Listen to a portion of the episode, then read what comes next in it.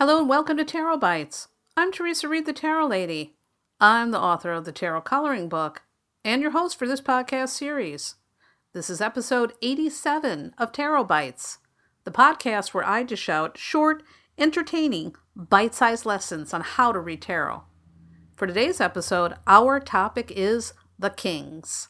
Let's begin. So, the Kings are the last member of Tarot's court cards. And before we tackle these guys, just a gentle reminder the court cards are often considered one of the most frustrating cards to master. In fact, this is probably the biggest complaint I get from tarot newbies.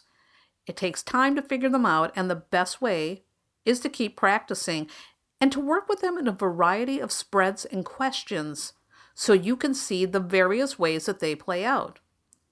Now, a brief reminder the court cards can symbolize people that may be influencing the situation, the energy that you're channeling or needing at the time of the reading, and also things such as beginnings, news, or actions that might be happening or need to happen.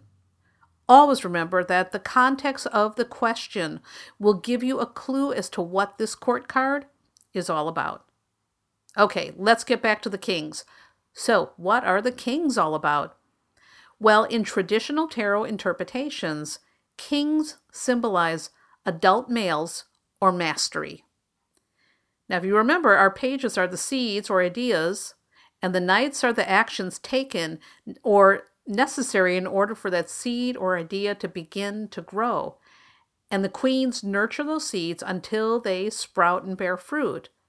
And the kings represent the full maturation of our efforts because the energy of kings are traditionally masculine, it's so easy to assume that it, it must be a guy in a reading.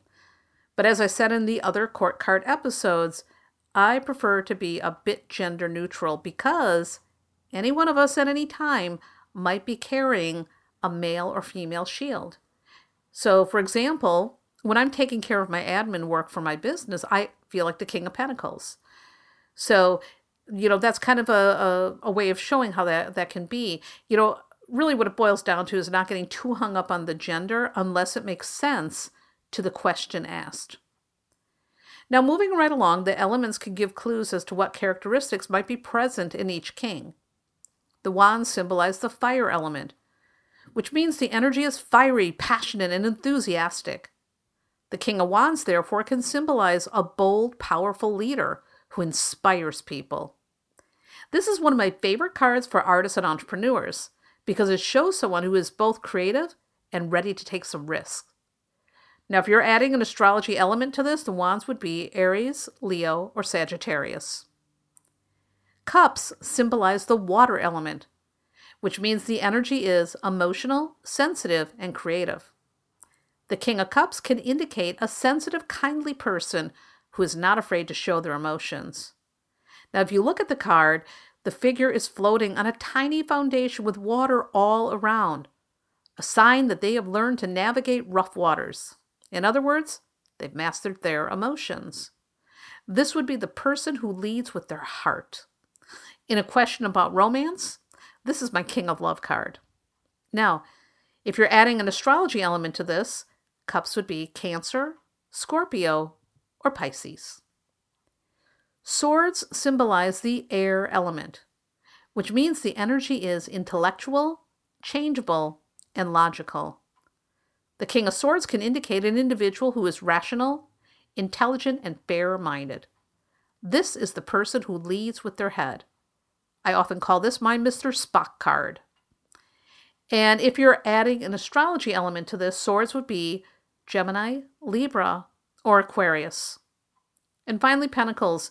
Pentacles symbolize the earth element, which means the energy is down to earth, grounded, abundant, and practical. The King of Pentacles can indicate someone who is dependable, rich, and a great provider. They are also the master of manifestation. What they plant grows. That's why I call this my King Midas card. And if you're adding an astrology element to this, the Pentacles would indicate Taurus, Virgo, or Capricorn.